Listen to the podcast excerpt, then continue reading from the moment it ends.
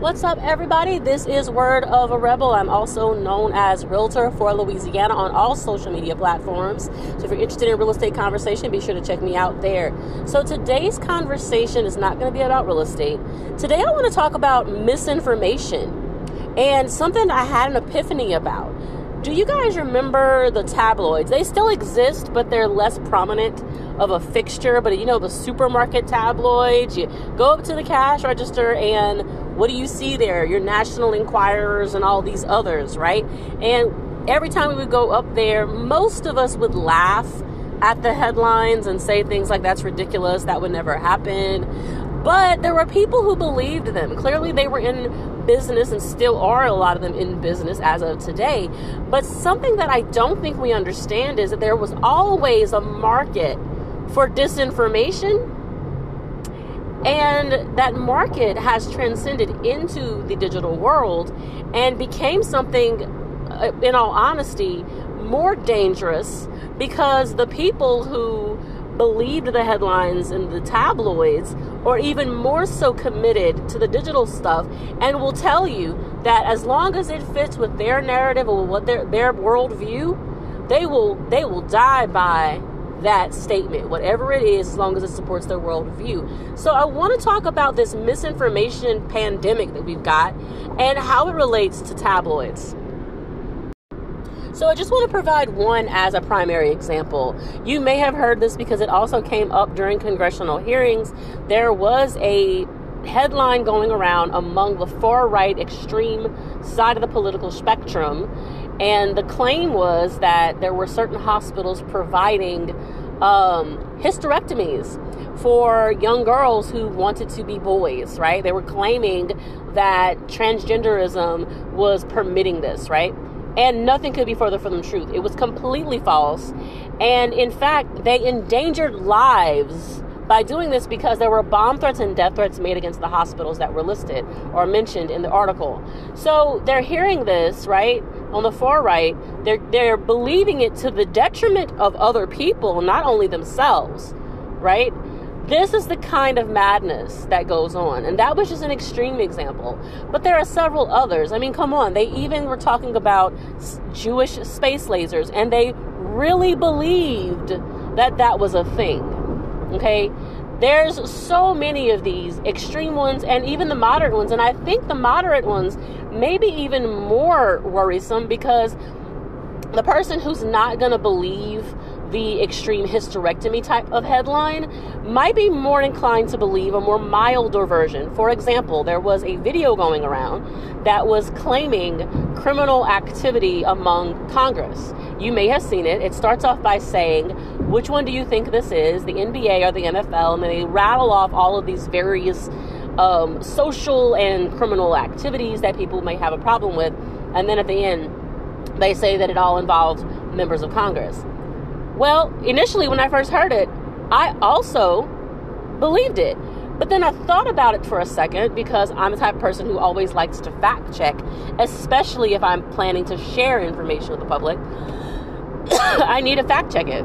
And that's something I think more people need to do. Like, don't just share it just because it sounds plausible. Like, we all know that there's certain misbehaviors going on within Congress.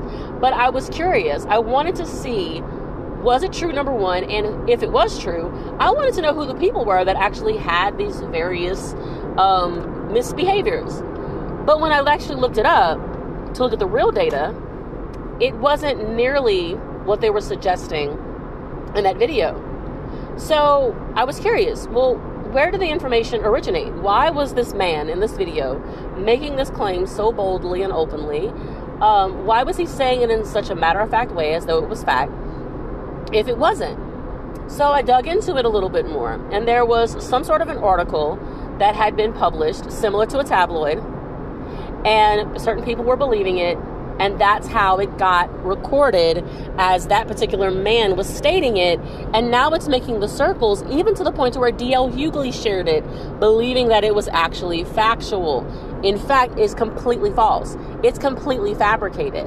If anything, it's misinformation that is hoping to further degrade our democracy by causing us not to trust the people who are in Congress. Now, don't get me wrong, I don't trust all of them, clearly.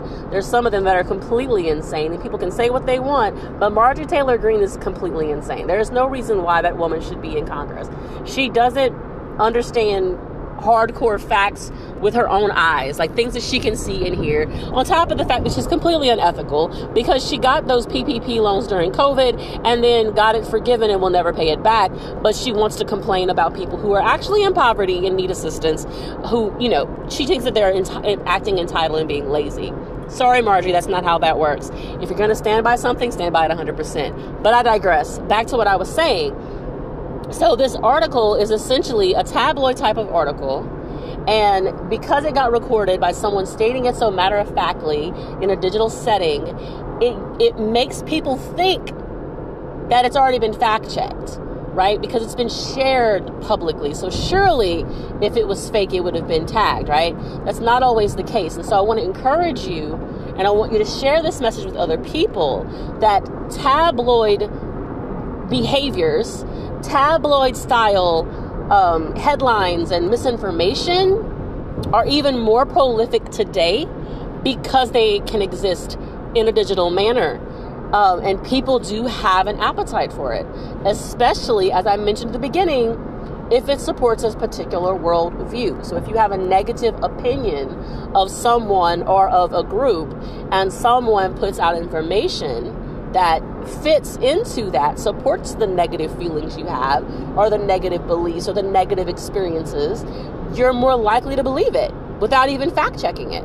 And so, no matter what it is, no matter how much you want to believe it, you got to fact check it before you share it because our energy is drained and we don't even notice it.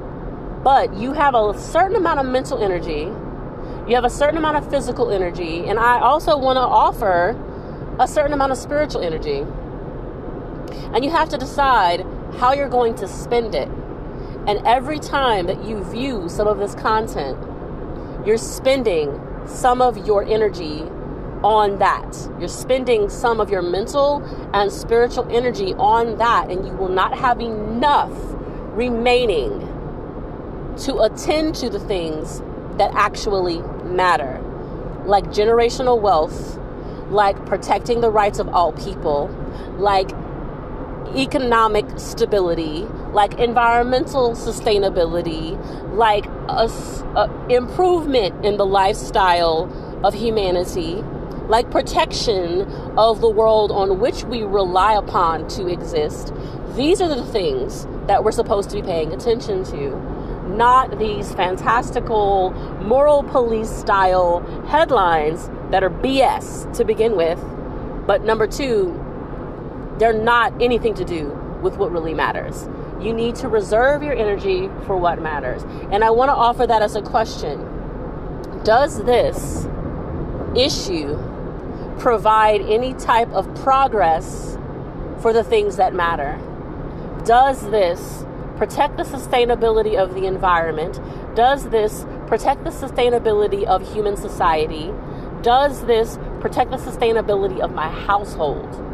And that one might be the most important one. Is this in any way related directly to the sustainability of your household? And if it's not, it's not that important. You need to scroll away and go seek out content, whether it be articles or videos or going out to classes or workshops that actually provide for the sustainability of your household the sustainability of your town or city, the sustainability of the environment on which we all depend. That's where your focus needs to be. So I'm going to leave it there. I want to encourage you guys once again to come join me at Realtor for Louisiana on Instagram, TikTok, and YouTube, as well as Pinterest. I'm always sharing information that is related to the sustainability of all of the things that I have listed beforehand. Uh, I would love to hear more from you. Be sure to stop by and let me know that you heard from uh, me on my podcast. Let me know that that's where you um, came from. So, talk to you guys soon. Peace.